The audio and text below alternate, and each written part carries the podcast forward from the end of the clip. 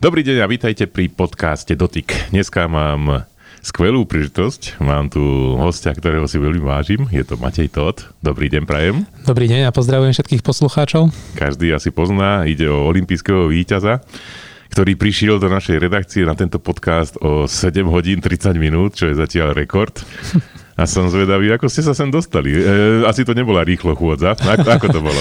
to by som asi nestihol v takomto rannom čase. Išiel som autom z Banskej Bystrice s tým, že mám už ďalší program, tak e, žiaľ nebola iná možnosť len, len to posunúť o trošku skôr, keďže bežne začínam okolo 9. v Bratislave. Áno, no je to naozaj tak, že my sme tento podcast sme pripravovali podľa mňa tak mesiac, dokým sme mm. našli vhodný termín, aby sme tu boli obidvaja.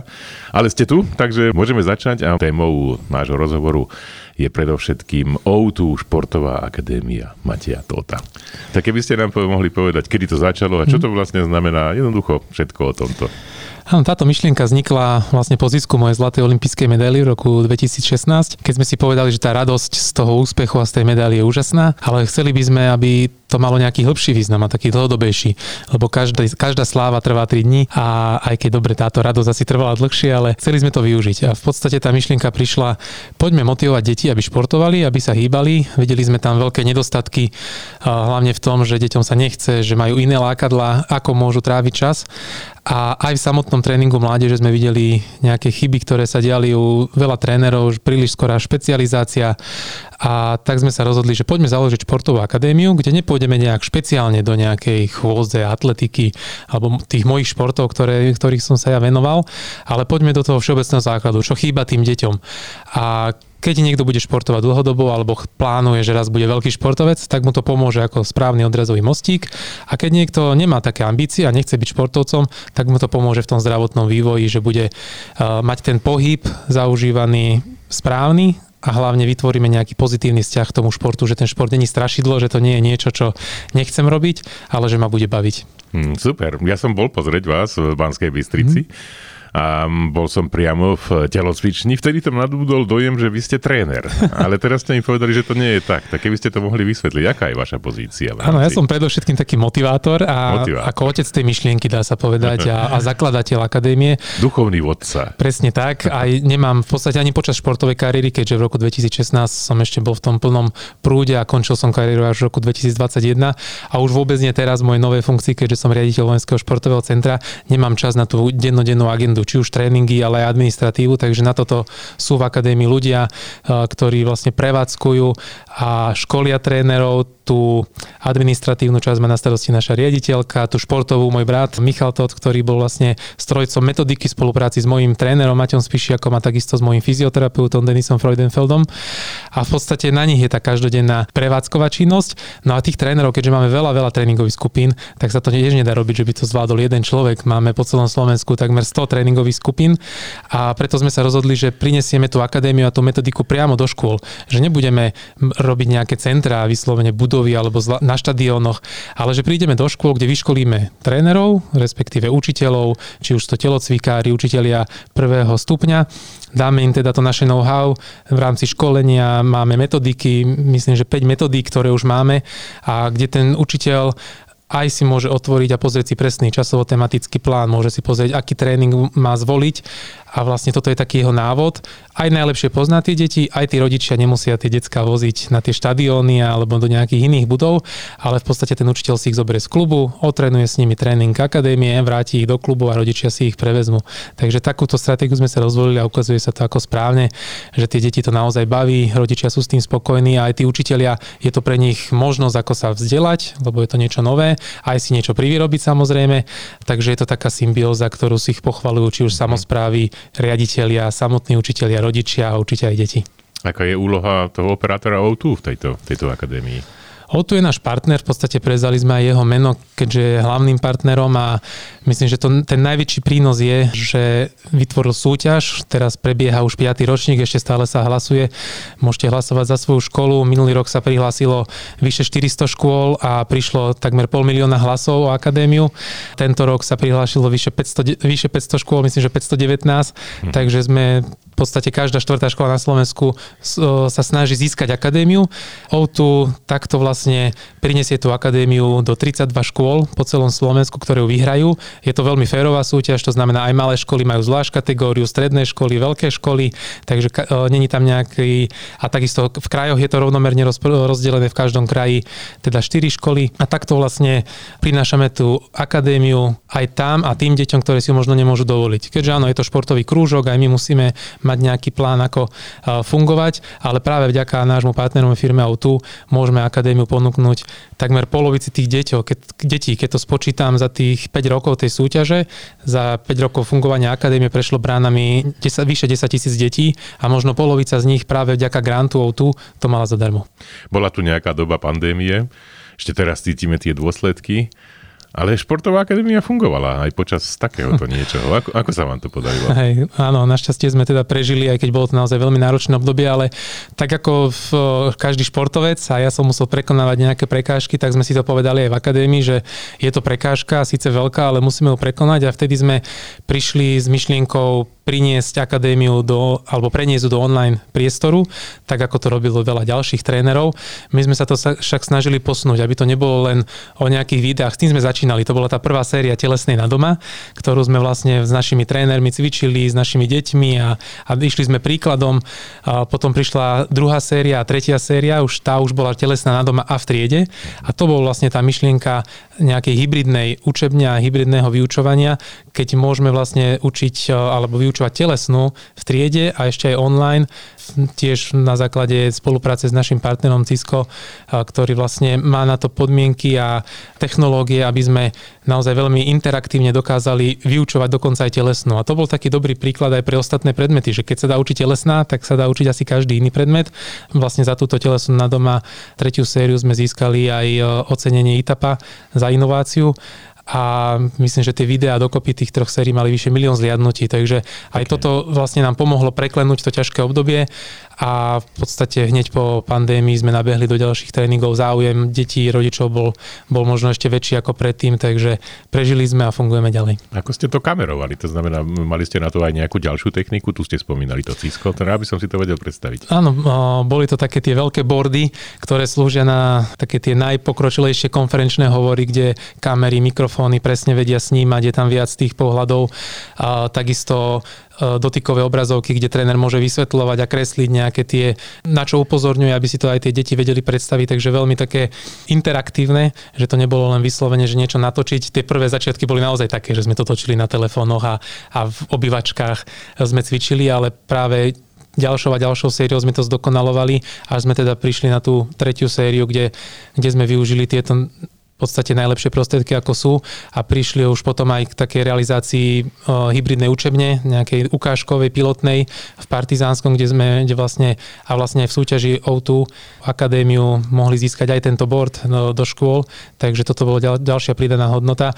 My veríme, že teda to nebude treba do budúcna, ale sme pripravení už teraz, že keď príde z nejakých dôvodov, či už to bude pandémia, možno teraz energetická kríza k tomu, že zase sa vrátime k nejakej hybridnej výučbe, tak budeme pripravení pripravení aj v rámci akadémie nielen na naše vyučovanie na, alebo na naše tréningy, ale aj celkovo na vyučovanie v školách. No super. Tam ste spomenuli tú interakciu, tak to ma zaujíma. Vy máte možnosť venovať sa aj individuálne konkrétnemu nejakému dieťaťu, alebo je to viacej tak skupinové? Väčšinou sú to skupinové tréningy, tá naša tréningová skupina je do 20 detí. Samozrejme, keď ten tréner precvičuje a má možnosť vidieť aj, čo robia tie deti, tak on si vie vytipovať konkrétne dieťa, ktorému treba poradiť, pomôcť a vďaka tým pokročilým technológiám, že tie kamery sú už na takej úrovni, tak vidí to relatívne detailne. Hmm. Môžete asi porovnávať, ako, ako sa menia tie deti už. Športová akadémia je tu zo pár rokov, tak hmm. menia sa? Sú to tie isté deti, alebo menia sa rodičia? Čo sa mení? tak uh, predsa sme šiestý rok na trhu, to znamená uh, veľmi ťažko porovnať možno generačne čo samozrejme vidíme rozdiely možno z dlhodobého hľadiska je, že mládež určite športuje menej. Možno nie cieľene, naozaj záujem o tie športové krúžky, tréningy, tam vidíme enormní, rodičia si uvedomujú, že ten šport má patriť k tej rozvoju osobnosti, ale vidím rozdiel v takom tom prirodzenom športovaní, že deti asi už nelozia toľko po stromoch, neprídu domov zo školy a bežia von. Toto sú najväčšie rozdiely a tam potom strácame takúto prirodzenú kondíciu, veď keď sa porovnávali testy na 12-minútovom behu, dnešní chlapci, ako keby synovia svojich matiek sú slabší v tom veku, ako boli ich matky. Takže chlapci sú už slabší ako dievčatá pred 30 alebo 25 rokmi. A to je naozaj e, varovanie pre nás, že postupne to ľudstvo ako keby stráca tú prirodzenú kondíciu a nie všetko sa dá nahradiť tréningami špecializovanými alebo v nejakých telocvičniach a skôr je to o tej prirodzenej. Ale čo sa týka možno tohto obdobia v rámci akadémie, tak ja som rád, že počas tých šiestich rokov tie deti naozaj bavil ten tréning, že je vyskladaný tak, tá metodika je tak spravená, že robia na svojej kondícii, robia to zábavne, popri tom ešte robia fyzioterapiu, kde máme nejaké cvičenia na to, takisto mentálny tréning alebo psychologickú prípravu. Takže v tomto je ten tréning taký, že málo ktoré dieťa nám odišlo z tréningu z akadémie a platilo to aj pred pandémiou, aj teraz a to je pre nás dobrá známka. Samozrejme, teší nás aj záujem o to a uvidíme, aké budú tie výsledky, lebo predsa je to ešte krátka doba, aby sme vedeli povedať, že že z tohto alebo z tej našej metodiky vyjde možno budúci olimpijský víťaz. Není to úplne náš primárny cieľ. Náš primárny cieľ, aby sme čo najviac detí pritiahli k športu, aby si naozaj osvojili ten šport a bavili ich ale ak možno o 10 rokov nejaký olimpijský víťaz alebo olimpionik povie, že on začínal svoju športovú kariéru v Akadémii Matia Tóta, tak to bude tiež pre nás určite veľkou odmenou. Ja keď idem do Banskej Bystrice autom, tak keď už prichádzam, tak tam je taká tabula, že mesto olimpijských mm. víťazov. Vždycky si na vás pomeniem. A myslíte si, že má to nejaký, aký je toho dôvod, že teda Banská Bystrica vychovala viacero olympijských výťazov? Tak myslím, že predovšetkým je to spojenie na Vojenské športové centrum mm. Dukla Banská Bystrica, ktoré je v Banskej Bystrici, ktoré mimochodom aj teraz teda riadím a prináša športovcom individuálnych športov asi najlepšie podmienky, aké momentálne môžu mať na Slovensku. Takže 8 olympijských výťazov, ktorí vlastne boli v Dukle. Nie sú to možno priamo Bystričania, nie je to tá, že to mesto má nejaké v tomto mm-hmm. zásluhy, že teraz sú to všetko rodáci z Banskej Bystrice, ale práve vďaka tým podmienkam, ktoré v Banskej Bystrice sú na šport, a teda špeciálne v Dukle, aj keď nie je to len o Dukle, Banská Bystrica je športovým mestom, bolo to Európske mesto športu v roku 2017, minulý, alebo tento rok v lete, tam bol Európsky e, mládežnícky olympijský festival, takže naozaj Banská Bystrica žije športom a teda 8 olympijských výťazov, 27 7 olympijských medailí. Všetko je vlastne história Dukly a tým pádom sa môžeme hrdo aj mesto e, spíšiť tým, že je to mesto olympijských výťazov. Zaujímalo by vám, Matej, ja rád používam inteligentné hodinky a meriam si treba mm-hmm. počet krokov a podobne. A žijem podľa toho, aby som naplnil teda to, čo mi predpísal výrobca mm-hmm. trebárs. Ako to hodnotíte takéto, takéto zariadenia? Myslím, že je to dobrá pomocka. Šport je do istej miery už veda naozaj e, tie posúvanie ľudských možností, ono to není o tom, že tí ľudia by boli teraz možno kvalitnejší, ako boli predtým, ale vďaka vede v podstate dokážeme z toho organizmu vydolovať viac a hodinky v podstate sú súčasťou toho. Či už to zoberieme na tej špičkovej úrovni, keď sme my pracovali tiež s hodinkami, ktoré dokázali už e, nielen teda merať počet krokov, ale aj dĺžku kroku, e, rozdiel ľavú, pravú nohu, takisto srdcová frekvencia, VO2 max, to všetko vedeli prepočítať a to sme všetko reálne v tej praxi využívali. Takže v tomto naozaj tá veda pokročila. A myslím si, že je to taký ten prvý kročík, ktorý môže aj ľudí bežných eh, hobby alebo výkonnostných eh, bežcov, športovcov motivovať, ale presne ako ste aj povedali, že nie je to možno o tom športovaní, ale aj o tom zdravom životnom štýle, že človek keď vidí, že áno, všetci odporúčajú, že treba spraviť 10 tisíc krokov, že treba, neviem, výjsť toľko po schodí, tak eh, to, čo má na ruke a že mu to tam pípne, že je na čase postaviť sa, alebo ešte vám chýba toľko, ešte to môžete dokázať, tak je veľmi motivujúce. Ja sám teraz už, keď som skončil športovú kariéru, používam inteligentné hodinky a, a vždy sa poteším, keď tie kruhy na konci dňa sa uzavrú a, a môžem si povedať, že áno, aj keď toho času možno nie je toľko, aj keď som možno nestihol ísť behať vyslovene, že si zašportovať, ale vďaka tomu, že som, ja neviem, radšej išiel pešo po schodoch, alebo som išiel s obsom na prechádzku, tak sa mi podarilo tie kruhy uzavrieť. Takže ja som za to, aby sa ľudia takto motivovali a posúvali. Kruhy uzavrieť. Vy máte Samsunga? Nie, to sú Apple Watch. Apple Watch, áno, áno, oni to majú tiež, hej. Áno, áno, ale ako športovec som používal Garmin, Garmin, kde vlastne naozaj sú na špičkovej úrovni. Určite, my to mm. testujeme a teda z môjho pohľadu, hlavne môj kolega to robí, mm. ale z môjho pohľadu to vyzerá tak, že toto je asi tá značka, mm. ktorá je, určuje ten trend, že ak ide o presnosť a mm. o to spolahnúť sa na to, tak to bude pravdepodobne Garmin.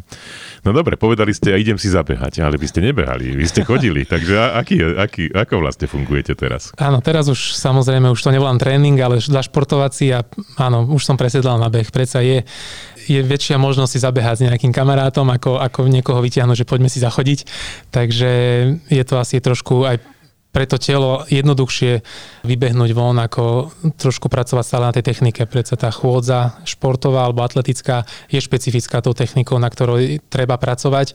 A keď človek má čas možno hodinku denne, tak je asi jednoduchšie proste zobrať tenisky a, a vybehnúť, môže ísť aj do lesa, predsa tá chôdza potrebuje rovný povrch, takže preto som si povedal, že, že budem behávať.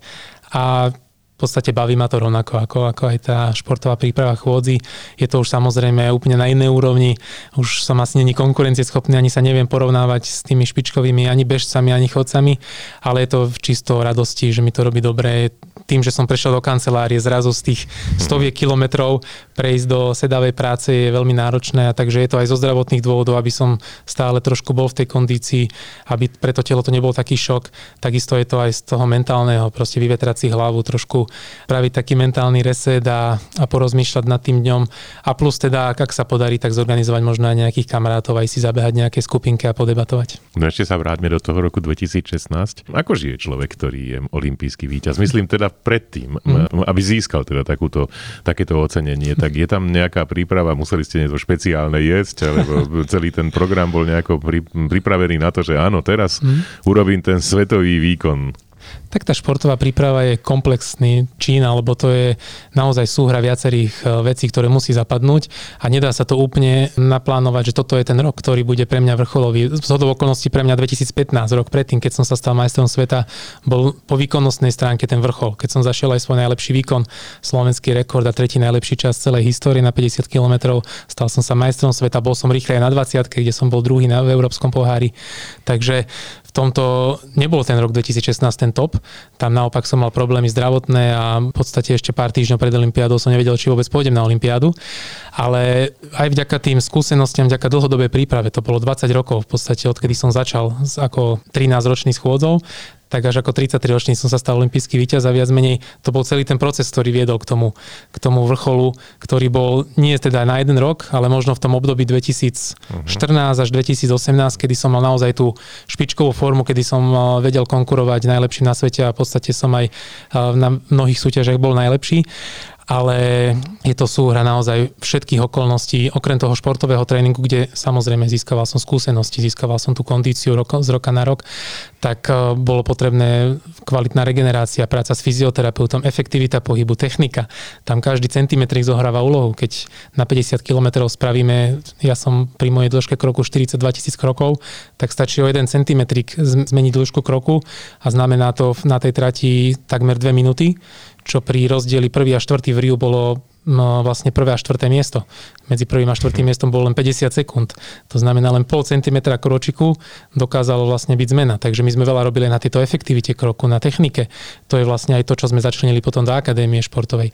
Takisto je to strava, tak ako ste povedali. Nedá sa to robiť tak, že vy spálite všetko. To není o nejakom, že chcete byť štíhli, lebo keď robíte 6000 km ročne, tak môžete zjesť aj klince a spálite ich, ale ide o tú efektivitu metabolizmu, aby ten metabolizmus dokázal tie 4 hodiny, ktoré takmer 4 hodín trvá 50 pracovať tak efektívne, aby tá energia vydržala, aby neprišlo k nejakej energetickej kríze a teraz znútenému spomaleniu. Takže na tomto všetkom sme museli pracovať. Samozrejme, tam ešte bol dôležitý lekár, už som spomínal, že som mal zdravotné problémy, takže aby ma udržali vôbec v tom stave moje nohy, aby som mohol štartovať. Tréner veľmi dôležitý, stretnúť toho správneho človeka, ktorý, ktorým si sadnete, ktorý dokážete vychytať tie detaily. Takisto tí tréningoví partnery, ktorí vás ťahajú na tých sústredeniach a, a nie ste v tom sám. Takže je tam toľko tých skladačiek a okolností, je to také tá, tie pucle alebo tá pyramída, kde stačí jedna tehlička, že sa vynechá a už ten vrchol nepríde. Takže mne to sadlo, samozrejme je to aj o športovom šťastí, je to aj o tom dni D, že v ten deň to išlo vlastne vďaka tomuto som sa stal olympijským víťazom. Ako je to žiť ako olimpijský víťaz? No to je možno ešte ťažšie ako to, čo bolo predtým, aj keď je to úžasné, keď človek môže prinášať e, motiváciu, inšpirovať, e, potešiť ľudí tým, že príde niekde, že sa s niekým stretne, podebatuje, odozdá tie svoje skúsenosti, odfotí sa, dá podpis a v podstate tak málo stačí potom na vyčarovanie úsmevu. Takže ja som to bral ako svoju takú povinnosť odozdať ten úspech ďalej. Tak ako mne, mňa všetci podporovali a snažili sa mi pomôcť k môjmu úspechu, tak ja som sa snažil ten úspech podeliť, aby, aby naozaj ne, nebol len o tom, že ja si doma vyvesím medailu vo vitrínke a budem olimpijský víťaz a týmto končí. V podstate týmto začína. Aby ste ten úspech dokázali potom vrátiť celej tej krajine, lebo keď som inšpiroval len zo pár ľudí k tomu, aby sa hýbali, zo pár detí, alebo keď niekto si povedal, že chce žiť zdravšie, tak myslím, že to, to je ten benefit toho. Ja som naštívil stovky škôl, besedy, stovky možno besied alebo e, prednášok pre podnikateľov, pre rôzne firmy. Takže toto bola tá pridaná hodnota, ktorá síce stála veľa energie, lebo tiež som uh, mohol byť unavený, tiež som to musel zladiť s tréningom, ale bral som to ako svoju povinnosť a, a ja som rád, že, že v podstate to prinieslo tie benefity, aké to prinieslo. Zaujímala by ma ešte tá časť, keď došlo k tomu, že ste boli nepravom obvinení. Mm-hmm. To si osobne myslím, že to bol obrovský zásah. E, aspoň som tak sledoval teraz z diálky, že, to, že si to veľmi vážne prežívali. A ako sa to podarilo vlastne potom dostať do toho stavu, že to všetko zapadlo? Hm, bolo to naozaj najťažšie obdobie, aké som zažil. Paradoxne, ja som, keď to všetko dobre dopadlo a keď som nad tým tak rozmýšľal, tak som si povedal, že ja som šťastný, že sa to stalo. Aj keď by som nechcel, aby sa to opakovalo, nikomu by som to neprijal, ale v podstate aj takéto prekážky, keď prekonáte, tak vám dajú do života viac ako všetky úspechy dokopy, lebo naozaj sa stanete silnejším, zistíte, akých úžasných ľudí máte okolo seba a zase môžete ísť takým tým pozitívnym prípadom, lebo takéto krivé obvinenia alebo nejaké neprávosti sa dejú ľuďom bežne v každodennom živote. Toto bolo naozaj na očiach, bolo to v médiách, všetci o tom vedeli, ale toto sa môže stať naozaj každému, nie možno s dopingom, nie síce na očiach, ale každý prežíva nejaké tie neprávosti a ja som to tak bral, že ak to dokážem, tak budem môcť byť zase ten pozitívny prí, príklad pre tých, ktorých sa takýmto niečo trápia. Takže to obdobie tých 8 mesiacov bolo veľmi náročné, ale keď sme to prekonali, tak mm-hmm. ma to posilnilo a dalo mi to ešte viac. A, a keďže išlo vedecké obvinenie v podstate na, na základe nejakej štatistiky, ja som nebol obvinený z niečoho, že mi našli v tele zakázané, len na základe nejakých výkyvov mojich krvných hodnôt bežných, ako je hematokrit, hemoglobín, červené krvinky, počet červených krviniek e, ma obvinili, že tie výkyvy sú tam také, že sa im to nezdá, že oni si myslia, že tieto výkyvy sú e, na základe nejakej štatistiky spôsobené dopingom alebo nejakou metódou e, zakázané. Napríklad, že som si zobral vlastnú krv, uskladnil som ju a potom som si ju vrátil pred Olympiádou, čo bolo aj technicky takmer nemožné v slovenských podmienkach, ale toto bolo tak medzi riadkami, aby ľudia mali predstavu, že čo je to zakázaná metóda. No a ja som musel vysvetľovať zase len na základe nejakých vedeckých argumentov, že to bolo dosiahnuté niečím iným. A v podstate nám sa podarilo dokázať, aj keď zase len na základe štatistiky to sa nedá exaktne dokázať, ale dokázali sme, že, že tie výkyvy neznikli vďaka nejakým dopingom alebo vďaka nejakým metodám, ale že vznikli vďaka mojej špecifikácii môjho tela, že dokáže oveľa rýchlejšie reagovať mm-hmm. na tie podnety zvonku, na hypoxiu, na tréning, na netréning, že tam bolo veľké zranenie, už som spomínal, že pred Olympiádou som bol zranený, takže tam bola veľká liečba, ožarovanie, rôzne liečiva, ktoré tiež mohli spôsobiť ten výkyv výkyv. U mňa ten výkyv bol tým, že som mal horšiu krv, že zrazu som mal zlú krv a oni si nevedeli vysvetliť, že ako mi tak mohla prudko klesnúť. A my sme museli vysvetliť, že prečo tak prudko klesla a to sa nám teda nakoniec podarilo.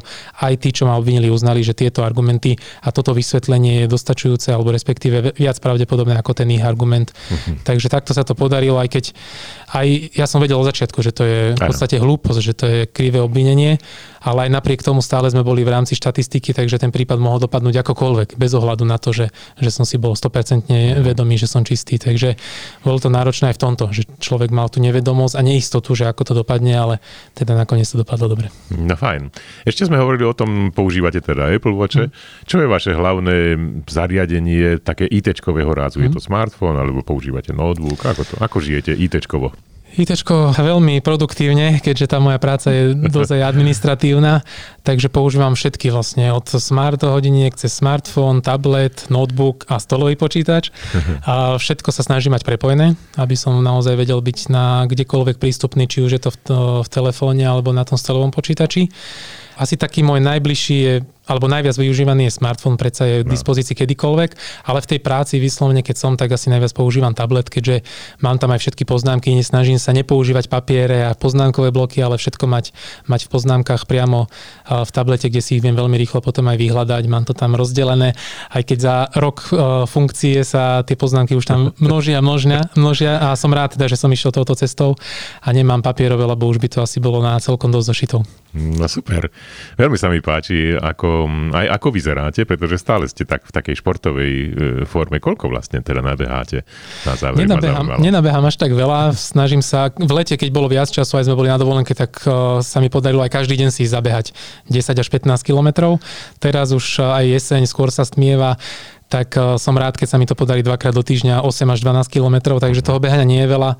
Samozrejme snažím sa dávať pozor trošku na stravu, aby to nebol nejaký prud, nejaké prudké pribratie po tej športovej kariére.